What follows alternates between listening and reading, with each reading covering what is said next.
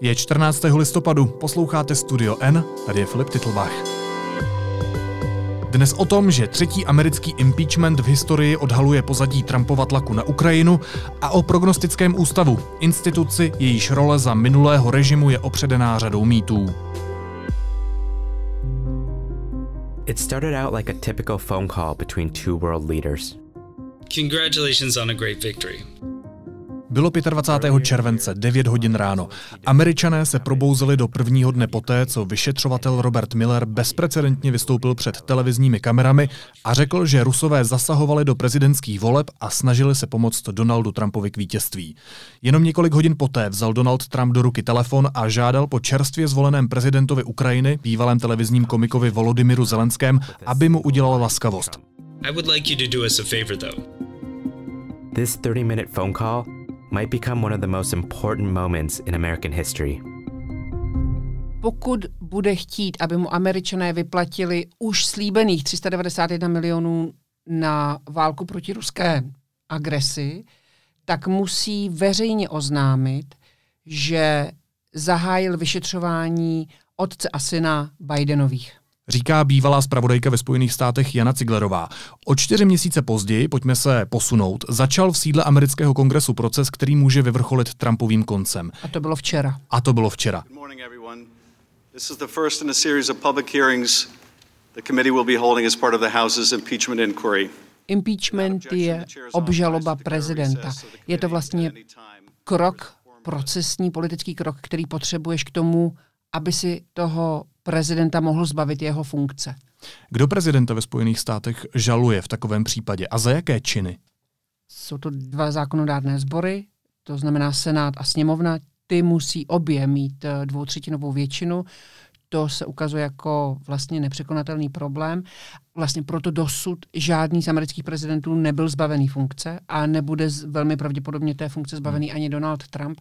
Nicméně ty důvody, proč prezident může být obžalován, jsou zrada, bránění v výkonu spravedlnosti, eh, vlastně něco, co jsou kriminální činy. Nesmí to naopak být nic eh, takového, jako že kongres nebo senát většinově nesouhlasí s tím, s politickými kroky Rozumím. prezidenta a tak.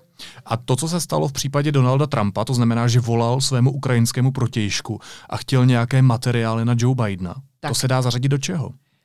Já ti soukromně řeknu, ale já nejsem samozřejmě ta právní jednotka, eh, že to působí jako tlak na cizího stát, na cizí státní mocnost, aby se vlastně zaangažovala v prezidentských volbách. A to je vlastně taky impeachable offense, hmm. neboli hmm. čin, který, za který může hrozit impeachment. Co se okolo impeachmentu a Donalda Trumpa děje v posledních týdnech? My už jsme naznačili, že se něco stalo včera tak každý den se děje tolik věcí, že by to vydalo na dvoje noviny a už i samotní novináři jsou tím procesem velmi unavení. Um, to, co se stalo včera, je vlastně po třetí vůbec v americké historii začala slyšení k impeachmentu. To znamená, že vlastně svědci veřejně vypovídají o tom, co zažili a co viděli tady v našem případě konkrétně z činu Donalda Trumpa. Uh, jak to dopadne, zatím nevíme, nicméně my si to naposledy pamatujeme, ty asi ne, ty si možná ani nebyl na světě. Z případu byla Clintona, eh, také tato veřejná slyšení probíhala a vlastně i někdo možná i Richarda Nixona, eh, který se tak zalekl toho, co slyšel a ta televizní vystoupení těch eh, svědků byla tak významná, že on ztratil svoji většinu tehdy uh, republikánských podporovatelů a než aby byl obžalován, tak raději odstoupil sám.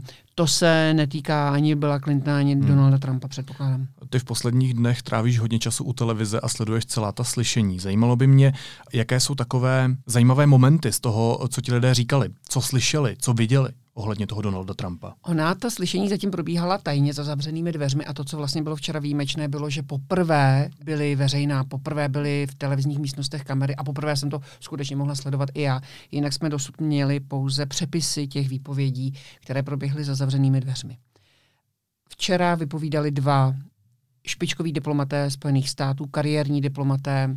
Mm, jeden z nich, George Kent, je náměstkem ministra pro Evropu a Euroázii a sám říkal v takovém emotivním projevu svým, že je třetím Georgem Kentnem v americké historii, který, který pracuje pro americkou vládu. Tím naznačil, že to byl i jeho otec a jeho dědeček.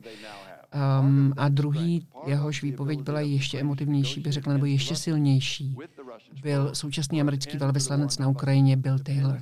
Distingovaný, uh, moudrý pán. If we withdraw or suspend or, or threaten to withdraw our security assistance, that's a message to the Ukrainians, but it's at least as important as your question indicates, Mr. Chairman, to the Russians who are looking for any sign of weakness or any sign that we are withdrawing our support for Ukraine. Bill Taylor přinesl několik nových informací, ale zároveň pro mě asi nejsilnější byl moment, kdy mluvil o tom, co vlastně se děje dneska na Ukrajině.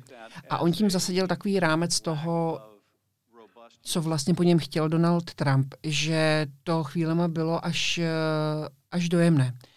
On popsal Ukrajinu jako zemi, a my si to dobře pamatujeme 30 let zpátky, která se strašně chce vymanit z ruské agrese má, a z ruské nadvlády. A ona má teď no, nové vedení. Uh, Volodymyr Zelenský je nový prezident, který eh, se odhodlal, že prostě bude bojovat s korupcí, ale zároveň má na svém území Rusko od roku 2014 a ty Rusy chce z té země dostat pryč. No samozřejmě Ukrajinci jsou ale slabí a jakákoliv mezinárodní pomoc a podpora jim strašně hmm. pomáhá. A do této eh, situace vstupuje Donald Trump s tím, že pomoc 400 milionů dolarů, což je desetina ukrajinského rozpočtu na obranu, eh, nevyplatí, dokud mu ukrajinský prezident neudělá laskavost. Nepomůže v prezidentských volbách. On to samozřejmě neřekl takhle jasně, ale takhle jasně to Si to vyplývá, vyplývá. z toho kontextu. On vlastně řekl, my potřebujeme, ta konkrétní věta je I need you to do us a favor though. Já potřebuju, abyste nám udělal laskavost. Co konkrétně chtěl Donald Trump po ukrajinském prezidentovi? Aby mu pomohl vyšetřovat nebo sezbírat kompromitující materiály na Joea Bidena, což vlastně on tím naznačil, jak eh, velmi se bojí Joea Bidena. Joe Biden byl viceprezident v době, kdy jeho syn Hunter Biden byl na Ukrajině v představenstvu jedné firmy energetické. Ta, to je ta souvislost. Ta firma se jmenuje Burisma. A on tam dostával 50 tisíc dolarů měsíčně, což je milion korun. Všichni víme, že to je hodně peněz. Nicméně nikdy nebylo, a to potvrdili i včera uh, ti diplomaté, novináři, nikdo vlastně nikdy nepřišel na to, že by zatím bylo něco podezřelého, že by zatím bylo něco nekalého. Um, ale Donald Trump vlastně chtěl, aby mu Volodymyr Zelensky pomohl tak, že veřejně oznámí, že zahájil vyšetřování Huntera Bidena. Protože Volodymyr Zelenský ty peníze potřebuje, protože bojuje s Rusy a potřebuje ty Rusy dostat ze země, protože mu tam každý den umírají ukrajinští vojáci, tak on řekl, OK, já to udělám. A dohodli se, že 13.9. vystoupí na CNN a oznámí v proslovu, použije tři slova. Ukrajina, vyšetřování, Biden. Udělal to? Neudělal to, protože se tenhle plán vyzradil. A vyzradil se tím, že člověk, který byl přítomný těm eh, jednáním a těm tlakům na Ukrajinu, eh, se rozhodl, že o tom nemůže mluvit a stal se takzvaným informátorem tajným, sepsal přesně, co se dozvěděl, podal to na generální inspekci. Generální inspekce informovala, to je procesně zcela správně, informovala ministra spravedlnosti Williama Bára, jenže William Barr je kamarád s Donaldem Trumpem, snaží se mu velmi pomáhat a vlastně ho chrání a informoval eh, prezidenta o tom, co se hmm. děje. V tu chvíli, 11. září, americký prezident eh, odvolal tu blokaci těch 400 milionů dolarů a uh, Ukrajina dostala své peníze. To byla poslední kapka, kterou demokrati potřebovali k tomu, aby vyhlásili impeachment. Good afternoon. Last Tuesday, we observed the anniversary of the adoption of the Constitution on September 17th. Sadly, on that day, the Intelligence Community Inspector General formally notified the Congress that the administration was forbidding him from turning over a whistleblower complaint. Těmihle slovy šéfka demokratů Nancy Pelosi před sedmi týdny oznámila, že zahajuje impeachment. Na rozdíl od eh, těch tří předchozích impeachmentů. Ona pověřila výbory, aby sehnali důkazy pro to, zda se prezident dopustil takových činů, že mu za ně to odvolání nebo respektive ta obžaloba hrozí. A to se právě děje teď.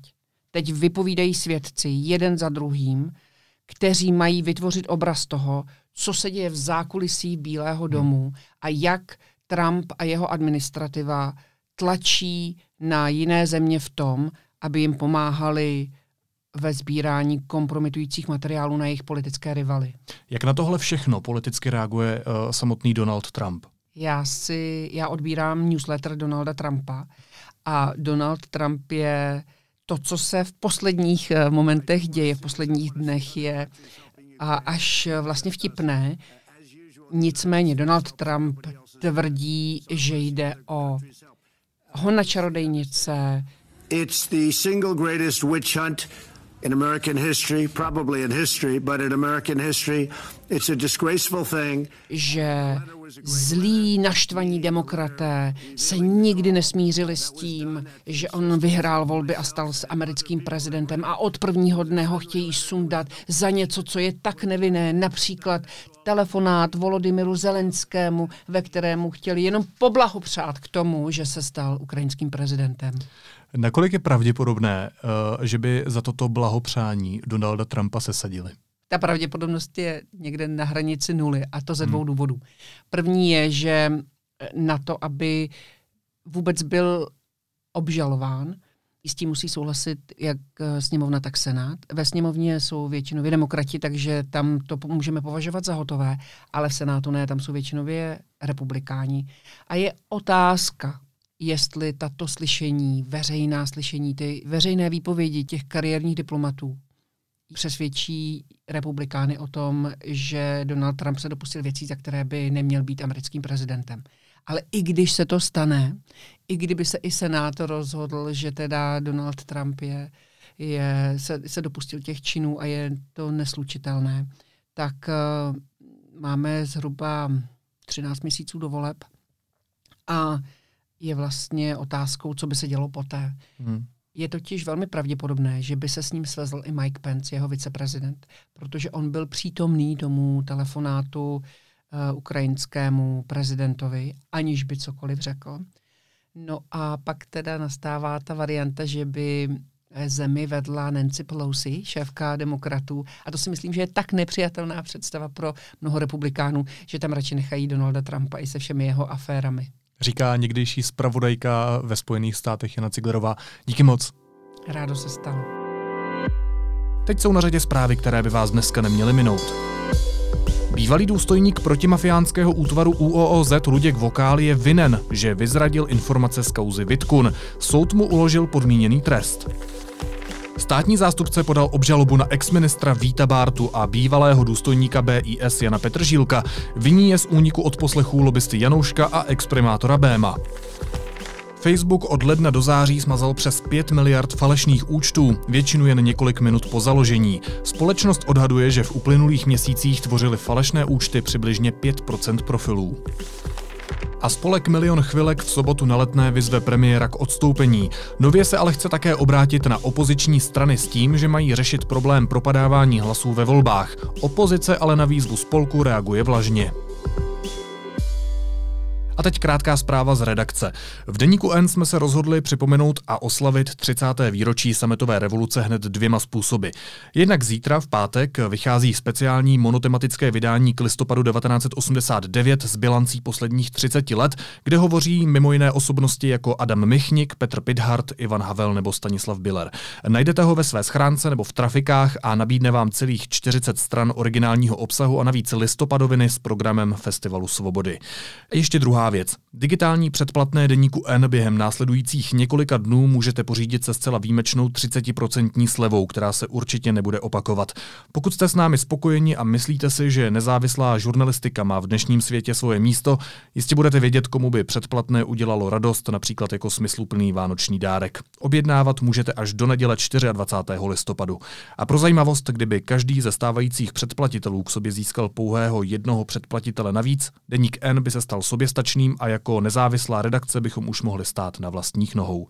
Děkujeme všem, kteří nás podporují. U příležitosti 30. výročí sametové revoluce se deník N v sérii článků věnuje prognostickému ústavu. Instituci, jejíž role za minulého režimu je opředená řadou mýtů.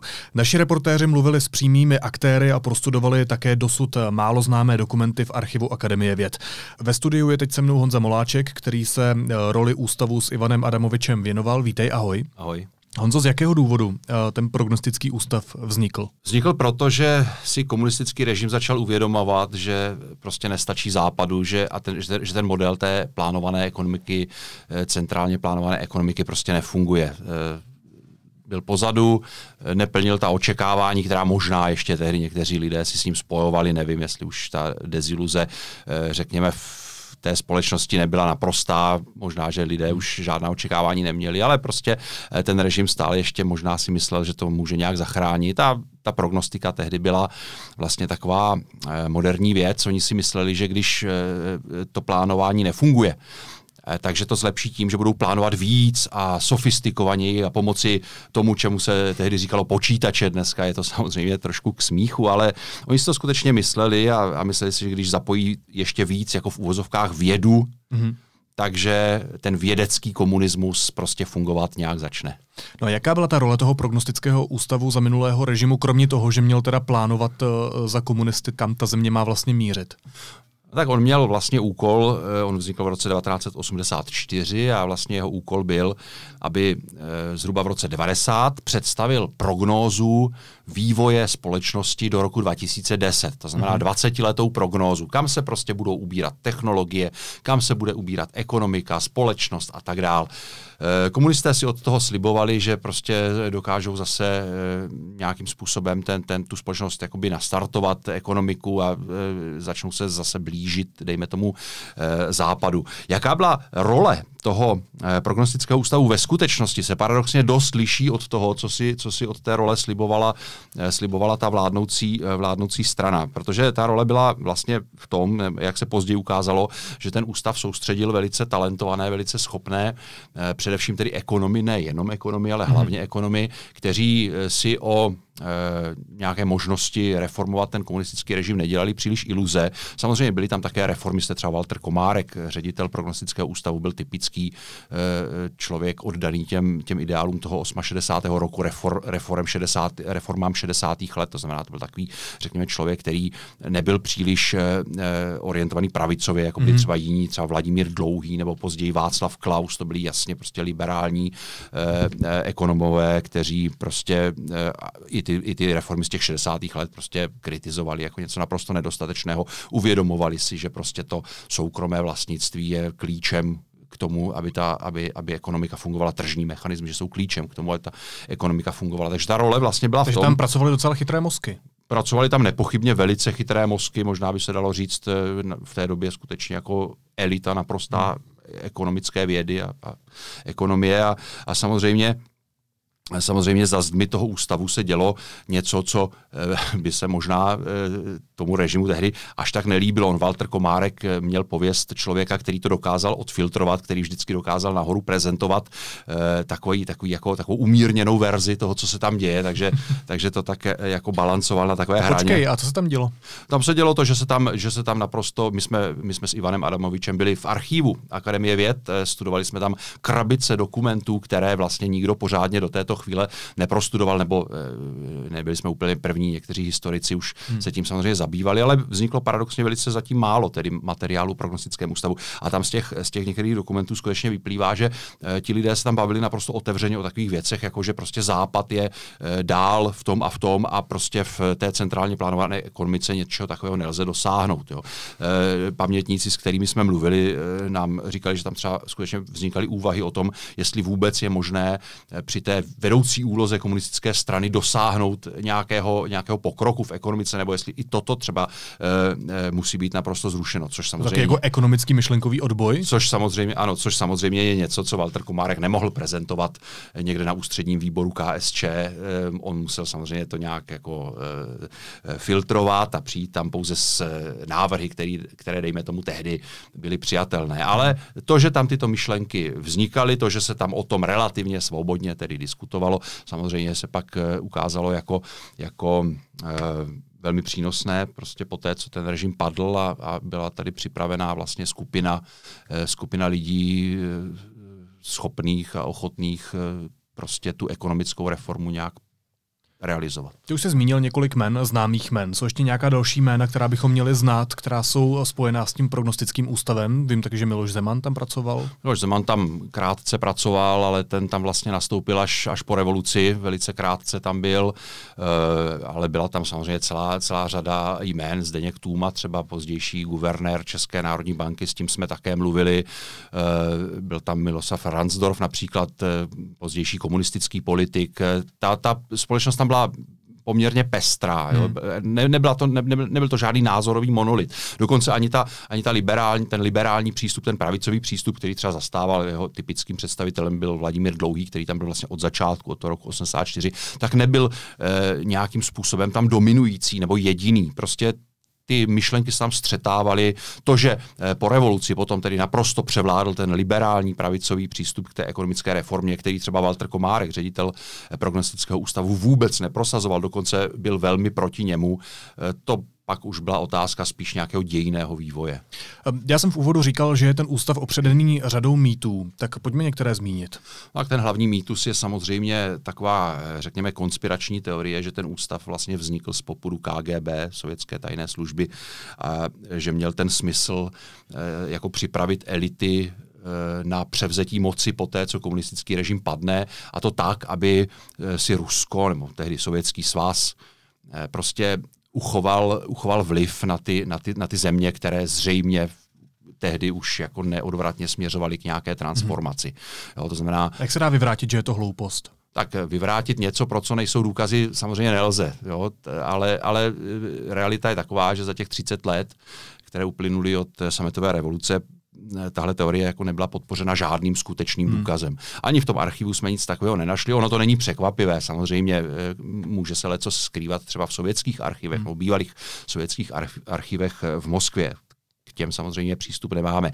Ale já si myslím, že já si myslím, že Eh, proti této teorii mluví především to, že ona není vůbec potřeba k tomu, abychom pochopili, proč vlastně se ty věci vyvinuly tak, jak se vyvinuly a proč eh, lidé, jako je Miloš Zeman, Václav Klaus, Vladimír Dlouhý a další, prostě zaujali tak vysoké eh, posty po sametové revoluci. Oni byli prostě připraveni. My jsme konec konců na toto téma mluvili i s historikem Vítězslavem Somrem, který se tomuto velice pečlivě věnuje. On si sám ze sebe dělá trošku legraci, že není historik, protože vlastně e, při tom zkoumání minulosti už jako se dostal vlastně do současnosti, takže, ale, ale to je samozřejmě jako e, jenom vtip. On, on, on, on se zabývá historií, byť e, ne, nepříliš dávnou. A on také říká, prostě ti lidé v tom prognostickém ústavu prostě byli jako téměř těmi okolnostmi předurčení k tomu eh, chopit se, chopit se těch vysokých politických postů, protože oni částečně vlastně už i v těch 80. letech jako dělali politiku. Oni to, to, to nebyla čistě akademická práce, oni pracovali na eh, řešeních, o kterých si tehdy jako mysleli, že budou realizována. To znamená, museli zvažovat i to, do jaké míry je co eh, průchozí, do jaké míry je co vlastně aplikovatelné. To už je taková jako praktická škola politiky. Hmm. Eh, navíc někteří z nich, například Walter Komárek, vystupoval už tehdy v těch 80. letech tak jako eh, mírně opatrně v tehdejších médiích, v československé televizi, v hospodářských novinách, takže oni byli i známí ve veřejnosti a prostě už, už se opravdu pohybovali na takovém pomezí jako akademické sféry a politiky, a politiky. takže to vlastně není nic překvapivého, že potom do té politiky přešli úplně. Mě by zajímalo, jestli ty vzniky ústavů, které měly předvídat budoucnost, eh, byly jenom záležitostí toho socialistického tábora, a nebo vznikaly i na západě?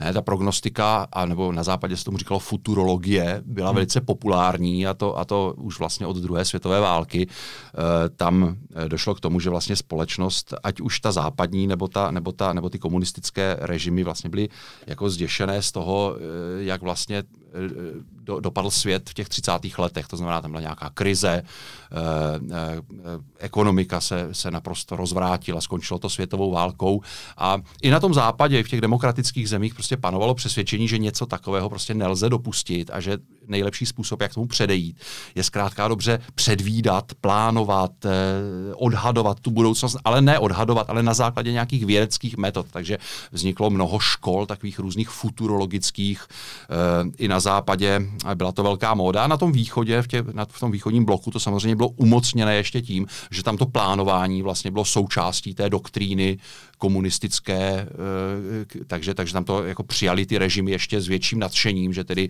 teď budeme plánovat ještě lépe a do větší budoucnosti hmm. a, na, na, a sofistikovaně a pomocí počítačů. Tehdy to bylo hrozně v módě, ta výpočetní technika, taková ta, co byla v plenkách, tehdy byly takové, te, takové ty počítače, co zabírali prostě celý výzkumný ústav a měli výkon asi jako nevím, de, de, deset, desetina tvého mobilu a možná ani to ne, tak, tak tehdy, to, tehdy to prostě si od toho lidé strašně moc slibovali.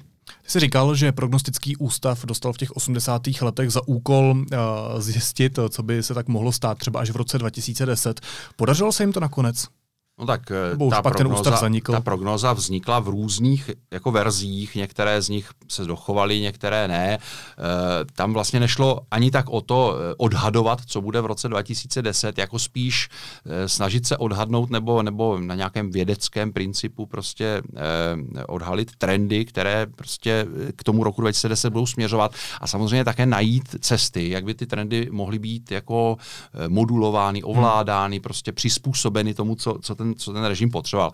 Dneska, dneska když člověk ty, ty texty čte, tak, tak je to částečně jako k smíchu, částečně je to, eh, ča, částečně je to vlastně docela, docela, docela jako validní ekonomická analýza prostě tehdejšího stavu. V těch pasážích, kde se ti, eh, ti lidé zabývali prostě analýzou toho, toho stavu tehdejšího, tak tam je to, tam je to řekl bych, naprosto seriózní, naprosto, naprosto jako validní mm-hmm. z mhm. dnešního pohledu, se to dá číst jako vlastně docela odborná a, a seriózní věc.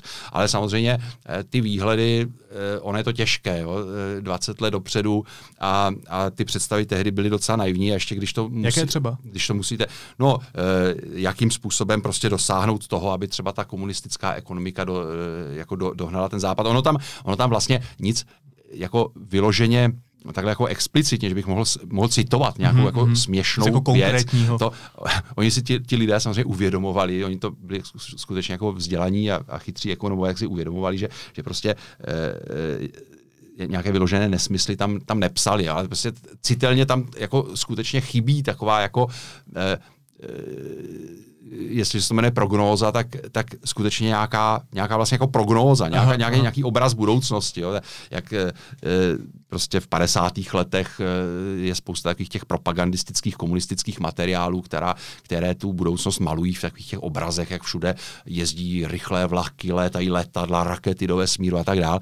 Tak, e, tak taková to naivita samozřejmě tady v těchto materiálech není. Ale, ale e, e, je to je to zkrátka takové umění možného a, hmm. a, a, a přípustného v té době. Uh, Honzo, nakonec jenom stručně, proč uh, tehdy ten ústav zanikl?